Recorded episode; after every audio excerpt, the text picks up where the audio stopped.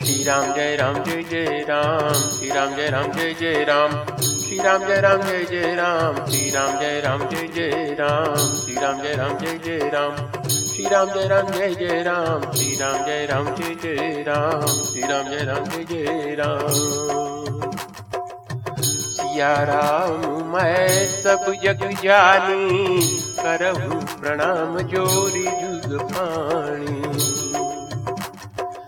है प्रीचा की सदा। मैं गीत वहाँ के गाता हूँ। भारत का रहने वाला हूँ।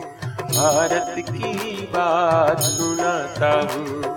भारत का रहने वाला हूँ। भारत की बात सुनाता हूँ। श्री रामचरित मानस भावार्थ सहित, भाग चालीस अयोध्या कांड भाग चार, प्रसंग श्री राम कैकई संवाद।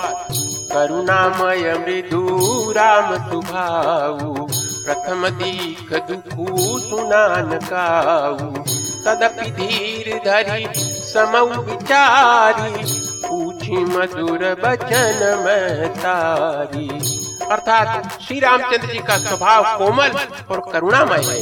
उन्होंने अर्थात अपने जीवन में पहली बार यह दुख देखा। इससे पहले कभी उन्होंने दुख सुना भी नहीं था। तो भी समय का विचार करके हृदय में धीरज धरकर उन्होंने मीठे वचनों से माता कैकई से पूछा, मोहि कहु मातु तात दुख कारण, करिय जतन जेही होई निवारण।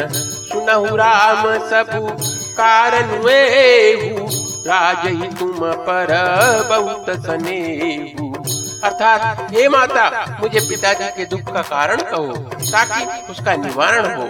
अर्थात, दुख दूर हो। यह यत्न किया जाए। कैकई ने कहा, हे राम, सुनो, सारा कारण यही है कि राजा का तुम पर बहुत स्नेह है। दीन कहे नी मोही दुई बरदाना। मांगे जो कछु मोही सुहाना। तो सुनी भय भूपुर सोचू, छाड़ न सकही तुम्हार संकोचू। अर्थात उन्होंने मुझे दो वरदान देने को कहा था।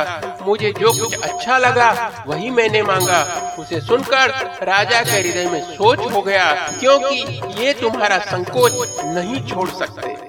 ಸುತ ಸನೇಹು ಇತ ಭಜನು ಉತ ಸಂಕಟ ಪರೆ ಉಣರೇಸು सकहुत आय सुधरहु सिर मेटहु कठिन कलेसु अर्थात इधर तो पुत्र का स्नेह है और उधर वचन, अर्थात प्रतिज्ञा, राजा इसी धर्म संकट में पड़ गए हैं।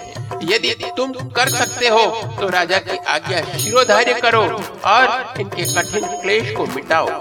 निधरक बैठी कई कटुबानी सुनत कठिनता अकुलानी।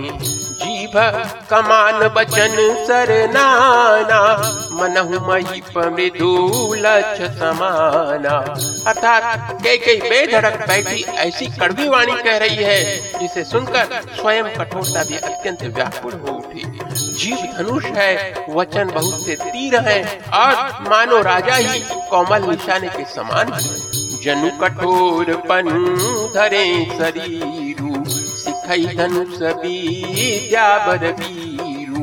सब प्रसंग रघुपति सुनाई, बैठी मनहु तनु धरि निठुराई। अर्थात इस सारे साथ सामान के साथ मानो स्वयं कठोरपन, श्रेष्ठ वीर का शरीर धारण करके धनुष विद्या सीख रहा है। श्री रघुनाथ जी को सब हाल सुनाकर वह ऐसे बैठी है, मानो निष्ठुरता ही शरीर धारण किए हुए हो। मन मुसुकाई भानु कुल भानु राम सहज आनंद निधानु। बोले बचन विगत सब दूषण मृदु मंजुल जनु बाग विभूषण अर्थात सूर्य कुल के सूर्य, स्वाभाविक ही आनंद निधान श्री रामचंद्र जी मन में मुस्कुराकर सब दूषणों से रहित ऐसे कोमल और सुंदर वचन बोले, जो मानो वाणी के भूषण ही थे। सुनु जननी सोई सुतु बड़ भागी, जो पितु मातु बचन अनुरागी। तनय मातु पितु तोष निहारा दुर्लभ जननी सकल संसारा। अर्थात, हे माता, सुनो, वही पुत्र बड़ भागी है जो पिता माता के वचनों का अनुरागी, अर्थात पालन करने वाला है। आज्ञा पालन द्वारा माता पिता को संतुष्ट करने वाला पुत्र, हे जननी, सारे संसार में दुर्लभ है। मुनिगण मिलन विशेष बन। सब ही भांति तमोर तिम पितु आयसु बहुरी सम्मत जननी तोर। अर्थात वन में विशेष रूप से मुनियों का मिलाप होगा, जिससे मेरा सभी प्रकार से कल्याण है। इसमें भी फिर पिताजी की आज्ञा और हे जननी, तुम्हारी सम्मति है। भरत प्राण प्रिय पावही राजू विधि सब विधि मोही सनम काजू। जो न जाऊँ बन ऐसे काजा। प्रथम गनीय मोही समाजा अर्थात और प्राण प्रिय भरत राज्य पावेंगे। अर्थात इन सभी बातों को देखकर यह प्रतीत होता है कि आज विधाता सब प्रकार से मुझे सम्मुख है। अर्थात मेरे अनुकूल है। यदि ऐसे काम के लिए भी मैं वन को न जाऊँ तो मूर्खों के समाज में सबसे पहले मेरी गिनती करनी चाहिए। वही रंडू कलप तरु त्यागी। परिहरियामृत ले सुमागी तेउ न पायस, समऊ चुकाही। देखु चारी मातु मन माही। अर्थात जो कल्प वृक्ष को छोड़कर रेंड की सेवा करते हैं और अमृत त्याग कर विष मांग लेते हैं, हे माता, तुम मन में विचार कर देखो, वे महामूर्ख भी ऐसा मौका पाकर कभी नहीं चुकेंगे। अम्बे दुखू मोई निपट बिकल नर नायक देखी। थोड़ी बात पितही दुख भारी, होती प्रतीति न मोहि महतारी। अर्थात, हे माता, मुझे एक ही दुख विशेष रूप से हो रहा है वह महाराज को अत्यंत व्याकुल देखकर, इस थोड़ी सी बात के लिए ही पिताजी को इतना भारी दुख हो। हे माता, मुझे इस बात पर विश्वास नहीं होता। राउ धीर गुण उदिय भामुहित कछु बड़ अपराधु। जाते मोहिन कहत कचुराऊ मोरी सपथ तो ही कहू सती भाऊ। अर्थात, क्योंकि महाराज तो बड़े ही धीर और गुणों के अथाह समुद्र हैं। अवश्य ही मुझसे कोई बड़ा अपराध हो गया है, जिसके कारण महाराज मुझसे कुछ नहीं कहते। तुम्हें मेरी सौगंध है। हे माता, तुम सच सच कहो। सहज सकल रघुबर वचन कुमति कुटिल करि जान। चलहि जोक जल वक्र गति यद्यपि सलीलु समान अर्थात रघुकुल में श्रेष्ठ श्री रामचंद्र जी के स्वभाव से ही सीधे वचनों को दुर्बुद्धि कह के टेढ़ा ही करके जान रही है। जैसे यद्यपि जल समान ही होता है, परंतु जो उसमें टेढ़ी चाल से ही चलती है।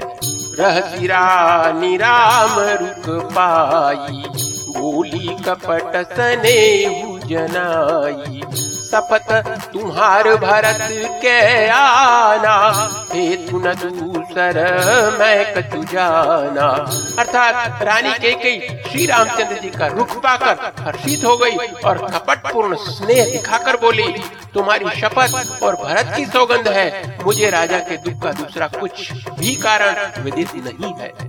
तुम अपराध जो नहीं ताता जननी जनक बंधु सुखदाता। राम सत्य सबु, जो कछु तुम पितु मातु बचन रत अर्थात हे तात तुम अपराध के योग्य नहीं हो। अर्थात तुमसे माता पिता का अपराध बन पड़े, यह संभव नहीं। तुम तो माता पिता और भाइयों को सुख देने वाले हो। हे राम, तुम जो कुछ कह रहे हो सब सत्य है। तुम पिता माता के वचनों के पालन में तत्पर हो। पिता ही बुझाई कहू बलि सोई, चौथे पन जी अज सुन होई। तुम सम सुवन सुकृत जही दीन है उचित नता सुनिरादर है अर्थात मैं तुम्हारी बलिहारी जाती हूँ। तुम पिता को समझाकर वही बात कहो जिससे चौथे पान अर्थात बुढ़ापे में इनका अपयश नहीं हो। जिस पुण्य ने इनको तुम जैसे पुत्र दिए हैं, उसका निरादर करना उचित नहीं। लाग ही कुमुख बचन शुभ कैसे? मगह गया दिक तीरथ जैसे। राम ही मातु बचन सब भाए, जिमि सुर सरिगत सलिल सुहाए। अर्थात कैकई के बुरे मुख में ये शुभ वचन कैसे लगते हैं? जैसे मगध देश में गया आदि तीर्थ। श्री रामचंद्र जी को माता कैकई के सब वचन ऐसे अच्छे लगे, जैसे गंगा जी में जाकर, अर्थात अच्छे बुरे सभी प्रकार के जल शुभ सुंदर हो जाते हैं। प्रसंग दो श्री राम दशरथ संवाद, अवधवासियों का विषाद, कैकई को समझाना। गई मूर्छा, राम ही सुमेरे, निप करी कर वटली सचिव राम आगमन कही। विनय समय समकीन अर्थात इतने में राजा की मूर्छा दूर हुई। उन्होंने राम का स्मरण करके अर्थात राम राम कहकर फिर कर करवट ली। मंत्री ने श्री रामचंद्र जी का आना कहकर समयानुकूल विनती की। अवनिप अकनि राम पकुधारे धरि धीरज तब नयन उगारे। सचिव संभारी राव बैठारे, चरण परत निपराम निहारे। अर्थात, जब राजा ने सुना, श्री रामचंद्र पधारे हैं तो उन्होंने धीरज धर के नेत्र खोले, मंत्री ने संभाल कर राजा को बैठाया। राजा ने श्री रामचंद्र जी को अपने चरणों में पड़ते प्रणाम करते देखा। ये स्नेह विकल उरलाई हे मनी मन फनिक पीरी पाई राम ही चितई रहे नर नाहू, चला बिलोचन बारी प्रभाहू। अर्थात स्नेह से विकल राजा ने राम जी को हृदय से लगा लिया। मानो सांप ने अपनी खोई हुई मणि फिर से पा ली हो। राजा दशरथ जी श्री रामचंद्र जी को देखते ही रह गए। उनके नेत्रों में आंसुओं की धारा बह चली। शोक बस कछु कहे न पारा हृदय लगावत बारही बारा।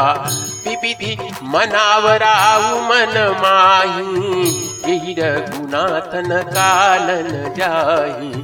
अर्थात शोक के विशेष वट होने के कारण राजा कुछ कह नहीं सकते। वे बार बार श्री रामचंद्र जी को हृदय से लगाते हैं और मन में ब्रह्मा जी को मनाते हैं कि जिससे श्री रघुनाथ जी वन को नहीं जाए। सुमिरी महेश ही कहनी होरी। विनती सुनहु सदा शिव मोरी। आशुतोष तुम अवधर रानी। आरती हर दीन जन जानी। अर्थात फिर महादेव जी का स्मरण करके उनसे निहोरा करते हुए कहते हैं, है सदाशिव, आप मेरी विनती सुनिए। आप आशुतोष अर्थात शीघ्र प्रसन्न होने वाले और अवधरदानी अर्थात मुँह मांगा दे डालने वाले हैं। अतः मुझे अपना दीन सेवक जानकर मेरे दुख को दूर कीजिए। तुम प्रेरक, सबके हृदय सोमति राम बचन मोर तजिरहि गर परिहरिशीलु अर्थात आप प्रेरक रूप से सबके हृदय में हैं। आप श्री रामचंद्र जी को ऐसी बुद्धि दीजिए जिससे वे मेरे वचन को त्याग कर और शील स्नेह को छोड़कर घर ही में रह जाएँ। अजसु हो जग सुजसु न साऊ नरक परों बरु सुरपुर जाऊ सब दुख दुसह सहावहु मोई लोचन ओट राम जनी होई अर्थात जगत में चाहे अपयश हो और सुयश नष्ट हो जाए, चाहे अर्थात नया पाप होने से मैं नरक में गिरूं अथवा स्वर्ग चला जाए, अर्थात पूर्व पुण्यों के फल स्वरूप मिलने वाला स्वर्ग चाहे मुझे नहीं मिले, और भी सब प्रकार के दूसरा दुख आप मुझसे सहन करा ले, पर श्री रामचंद्र मेरी आँखों की ओट नहीं हो।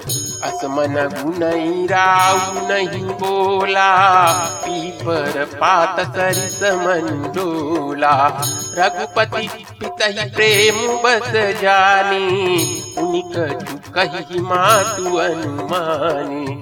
अर्थात राजा मन ही मन इस प्रकार विचार कर रहे हैं। बोलते नहीं। उनका मन पीपल के पत्ते की तरह डोल रहा है। श्री रघुनाथ जी ने पिता को प्रेम के वश जानकर और यह अनुमान करके कि माता फिर कुछ कहेगी तो पिताजी को दुख होगा।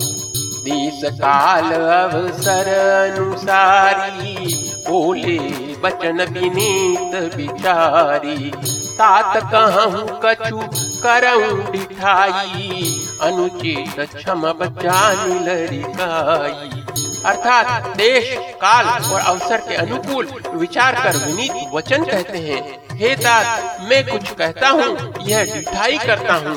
इस अनौचित्य को मेरी बाल्यावस्था समझकर क्षमा कीजिएगा। अति लघु बात लागी दुख पावा काहू न मोई कही प्रथम जनावा। देखी गोसाई पूछऊ माता, सुनी प्रथम भय शीतल गाता। अर्थात इस अत्यंत तुच्छ बात के लिए आपने इतना दुख पाया। मुझे किसी ने पहले कहकर यह बात नहीं जनाई। स्वामी, आपको इस दशा में देखकर मैंने माता से पूछा। उनसे सारा प्रसंग सुनकर मेरे सब अंग शीतल हो गए। अर्थात मुझे बड़ी प्रसन्नता हुई। मंगल समय, स्नेह बस। सोच परिहरियता आयुषु कही पुलके प्रभु गात अर्थात हे पिताजी, इस मंगल के समय स्नेहवश होकर सोच करना छोड़ दीजिए और हृदय में प्रसन्न होकर मुझे आज्ञा दीजिए। यह कहते हुए प्रभु श्री रामचंद्र जी सर्वांग पुलकित हो गए। धन्य जन्म जगती तलता पिता ही प्रमोद चरित सुनि जासु।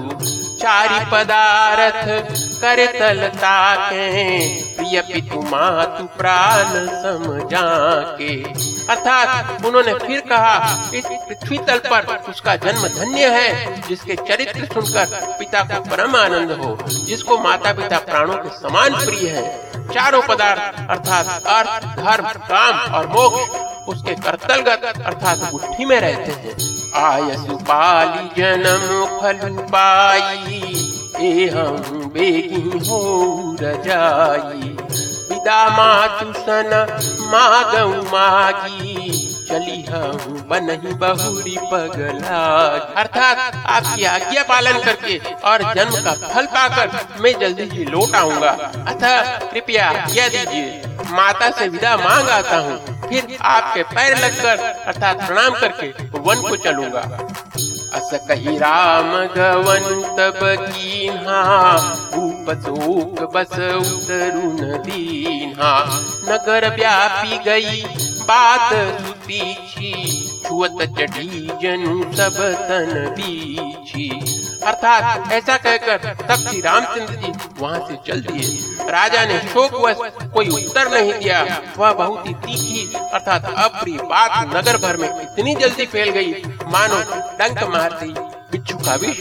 सारे शरीर में चढ़ गया। हो निभय विकल सकल नर नारी, पेली बिटप जिमी देखी दवारी जो जहाँ सुनई धुनई तिरु सोई, बड़ा विषाद नहीं धीरज होई अर्थात इस बात को सुनकर सब स्त्री पुरुष ऐसे व्याकुल हो गए, जैसे दावानल, अर्थात वन में आग लगी देखकर बेल और वृक्ष मुरझा जाते हैं। जो जहाँ सुनता है, वह वहीं सिर धुनते अर्थात पीटने लगता है। बड़ा विषाद है, किसी को धीरज नहीं बनता। मुख सुकाई लोचन श्रवही शोक हृदय समाय मन करुण रस कटकई, उतरी अवध बजाय अर्थात सबके मुख सूखे जाते हैं, आँखों से आँसू बहते हैं। शोक हृदय में नहीं समाता। मानो करुणा रस की सेना अवध पर डंका बजाकर उतर आई हो। मिले ही माज विधि, बात बेगारी जहत दे के कही गारी। यही पापिनी बूजी का परे छाई भवन पर पावक उधरेऊ। अर्थात सब मेल मिल गए थे, अर्थात सब संयोग ठीक हो गए थे। इतने में ही विधाता ने बात बिगाड़ दी। जहाँ तहाँ लोग कैकई को गाली दे रहे हैं, इस पापिन को क्या सूझ पड़ा जो इतने छाए घर पर आग रख दी? निज कर नयन तारी सुधा कुटिल कठोर कुबुद्धि भागी बेनु बन आगी। अर्थात यह अपने हाथ से अपनी आँखों को निकालकर, अर्थात आँखों के बिना ही देखना चाहती है और अमृत फेंक कर विष चखना चाहती है। यह कुटिल, कठोर, दुर्बुद्धि और अभागिनी कई कई रघुवंश रूपी बाँस के वन के लिए अग्नि हो गई। पालव बेटी पेड़ू यही काटा, सुकम शोक ठाटू धरी ठाटा। सदा सदा राम यही प्राण समाना। कारण कवन कुटिल पंखाना अर्थात पत्ते पर बैठकर इसने पेड़ को काट डाला, सुख में शोक का ठाट ठट कर रख दिया। श्री रामचंद्र जी इसे सदा प्राणों के समान प्रिय थे। फिर भी न जाने किस कारण इसने यह कुटिलता ठानी। सत्य कहीं कभी नारी सुहाऊ सब वेदी अगहु अगाध दुराऊ निज प्रतिबिंबु बरूपु गई जाई जानी न जाई नारी गति भाई। अर्थात कवि सत्य कहते हैं कि स्त्री का स्वभाव सब प्रकार से पकड़ में न आने योग्य, अर्थात अथा और भेद भरा होता है। अपनी परछाई भले ही पकड़ जाए, पर भाई, स्त्रियों की गति, अर्थात चाल नहीं जानी जाती। काहन पावक जारी सक, कान समुद्र समाय कान करे अबला प्रबल, की जग काल न खाई। अर्थात आज क्या नहीं जला सकती। समुद्र में क्या नहीं समा सकता? अबला कहने वाली प्रबल स्त्री अर्थात जाति क्या नहीं कर सकती? और जगत में काल किसको नहीं खाता? का सुनाई विधि, काह सुनावा, का देखाई चह, काह दिखावा। एक कहीं फल भूप न कीन्हा, पर विचार नहीं कुमति अर्थात विधाता ने क्या सुना कर क्या सुना दिया और क्या दिखाकर अब वह क्या दिखाना चाहता है? एक कहते हैं कि राजा ने अच्छा नहीं किया, दुर्बुद्धि कैकई को विचार कर वर नहीं दिया। जो हटि भय सकल दुख भाजनु, अबला विबस ज्ञान गाजनु एक धर्म परमिति पहचाने, निपही दोष नहीं दे सयाने। अर्थात जो हट करके, अर्थात कैकई की बात को पूरा करने में अड़े रहे, स्वयं सब दुखों के पात्र हो गए। स्त्री के विशेष वर्ष होने के कारण मानव उनका ज्ञान और गुण जाता रहा। एक दूसरे जो धर्म को मर्यादा को जानते और सयाने हैं, वे राजा को दोष नहीं देते। जी हरी चंद कहानी, एक एक सन कही बखानी।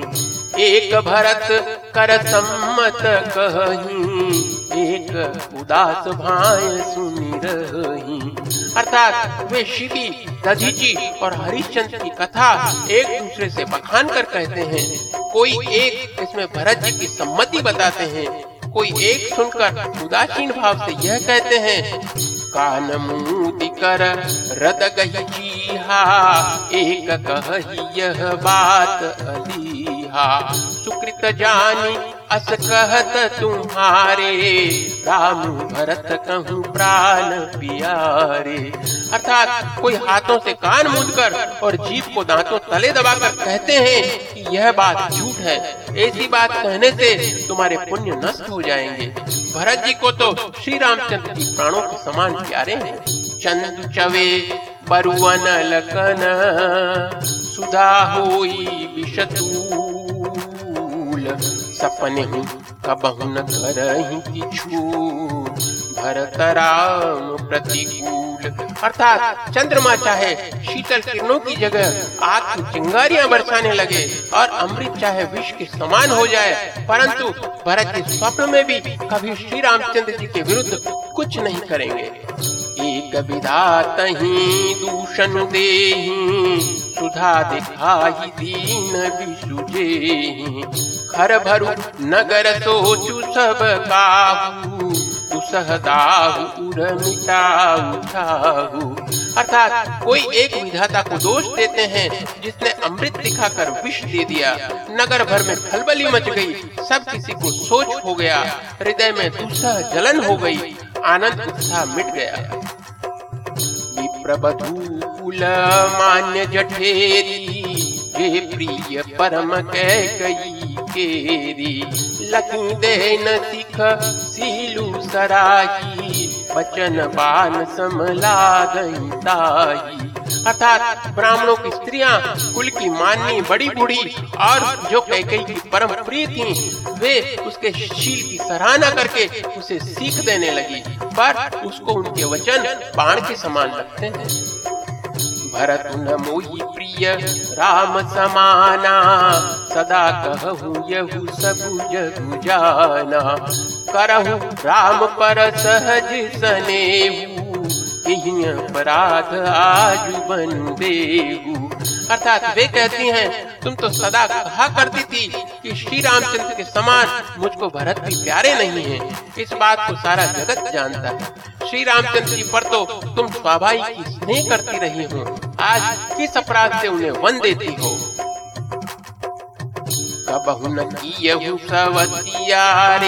तू, प्रीति प्रतीति जान सबु दे काह बिगारा। लागी पारा। अर्थात तुमने कभी सौतिया डाह नहीं किया। सारा देश तुम्हारे प्रेम और विश्वास को जानता है। अब कौशल्या ने तुम्हारा कौन सा बिगाड़ कर दिया, जिसके कारण तुमने सारे नगर पर वज्र गिरा दिया। की पिय संग परिहरी लखनु करी हही धाम। राजू की पुंजब भरतपुर की राम। अर्थात क्या सीता जी अपने पति श्री रामचंद्र जी का साथ छोड़ देंगी? क्या लक्ष्मण जी श्री रामचंद्र जी के बिना घर रह सकेंगे? क्या भरत जी श्री रामचंद्र जी के बिना अयोध्यापुरी का राज्य भोग सकेंगे? और क्या राजा श्री रामचंद्र जी के बिना जीवित रह सकेंगे? अर्थात न सीता जी यहाँ रहेंगी, न लक्ष्मण जी रहेंगे, न भरत जी राज्य करेंगे, न राजा ही जीवित रहेंगे। सब उजाड़ हो जाएगा। अस को शोक कलंक भरत ही अवसि देहु जुबराजू कानन काह राम कर काजू। अर्थात हृदय में ऐसा विचार कर, क्रोध छोड़ दो, शोक और कलंक की कोठी मत बनो, भरत को अवश्य युवराज पद दो। पर श्री रामचंद्र जी का वन में क्या काम है? नाइन राम राज के भूखे, धर्म धुरीन विषय रूखे। गृह बसहु राम तजी गेहू निपसन दूसर देऊ।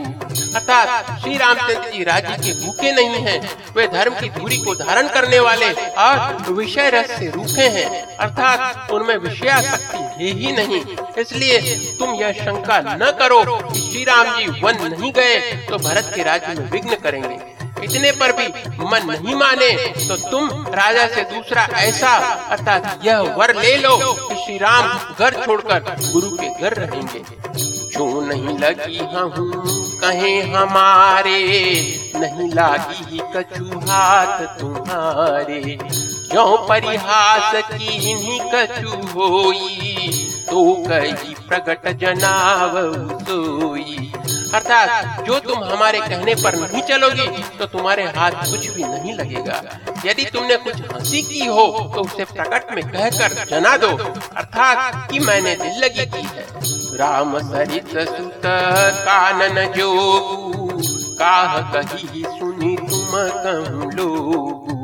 उठहु बेगी सोही करऊ पाई, जिहि विधि सोक कलंकु न साई। अर्थात रामचरित का पुत्र क्या वन के योग्य है? यह सुनकर लोग तुम्हें क्या कहेंगे? जल्दी उठो और वही उपाय करो, जिस उपाय से शोक और कलंक का नाश हो। जिही भांति शोक कलंक जाई उपाय करी कुल पालही। हटि फेरु राम ही जात बन जनी बात दूसरी चाल ही जिन भानु बिनु दिनु प्राण बिनु तनु चंद बिनु जिमी जामिनी। तिमि अवध तुलसी, दास प्रभु बिन, समुचि जिय भामिनी। अर्थात जिस तरह नगर का शोक और तुम्हारा कलंक मिटे, वही उपाय करके कुल की रक्षा कर, वन जाते हुए श्री राम जी को हट करके लौटा ले। दूसरी कोई बात नहीं चला। तुलसीदास जी कहते हैं, जैसे सूर्य के बिना दिन, प्राण के बिना शरीर और चंद्रमा के बिना रात, अर्थात निर्जीव तथा शोभाहीन हो जाती है, वैसे ही श्री रामचंद्र जी के बिना अयोध्या हो जाएगी। हे भामिनी, तू अपने हृदय में इस बात को समझ तो सही। सखी न सिखावन, दीन सुनत मधुर परिणाम हित।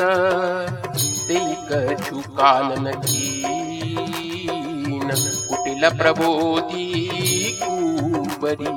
अर्थात इस प्रकार सखियों ने ऐसी सीख दी जो सुनने में मीठी और परिणाम में हितकारी थी। पर कुटिला कुबरी की सिखाई पढ़ाई हुई कैकई ने इस पर जरा भी कान नहीं दिया। उतरुण दे दुसहरी तरु की लेकिन चितव जनु बातिनी भूखी। व्याधि असाधि जानी तीन त्यागी चली कहत मति मंद भागी। अर्थात कह कई कोई उत्तर नहीं देती। वह दूसरा क्रोध के मारे रूखी, अर्थात बेमुरवत हो रही है। ऐसे देखती है, मानो भूखी बागिन हरिणियों को देख रही हो। तब सखियों ने रोग को असाध्य समझकर उसे छोड़ दिया। सब उसको मंद बुद्धि, अभागिनी कहती हुई, चल राजू करत यह देह गोई। सी अस जस करई न कोई। एही विधि बिलपहि पुर नर नारी देही कुचाली कोटिक गारी अर्थात राज्य करते हुए इस कैकई को देव ने नष्ट कर दिया। इसने जैसा कुछ किया, वैसा कोई भी नहीं करेगा। नगर के सब स्त्री पुरुष इस प्रकार विलाप कर रहे हैं और उस कुचाली कैकई को करोड़ों गालियाँ दे रहे हैं। जरहि विषम जर ले सासा कवनि राम बिनु जीवन आशा। विपुल वियोग प्रजा कुलानी, जनु जल चर गन सुखत पानी। अर्थात लोग विषम ज्वर, अर्थात भयानक दुख की आग में जल रहे हैं। लंबी साँसें लेते हुए वे कहते हैं, श्री रामचंद्र के बिना जीने की कौन आशा है? महान वियोग की आशंका से प्रजा ऐसी व्याकुल हो गई है, मानो पानी सूखने के समय जलचर जीवों का समुदाय व्याकुल हो। बोलिए श्री रामचंद्र भगवान की जय। Ram Jai Ram Jai Jai Ram. Shri Ram Jai Ram Jai Jai Ram. Shri Ram Jai Ram Jai Jai Ram. Shri Ram Jai Ram Jai Jai Ram. Shri Ram Jai Ram Jai Jai Ram. Shri Ram Jai Ram Jai Jai Ram. Shri Ram Jai Ram Jai Jai Ram. Shri Ram Jai Ram Jai Jai Ram.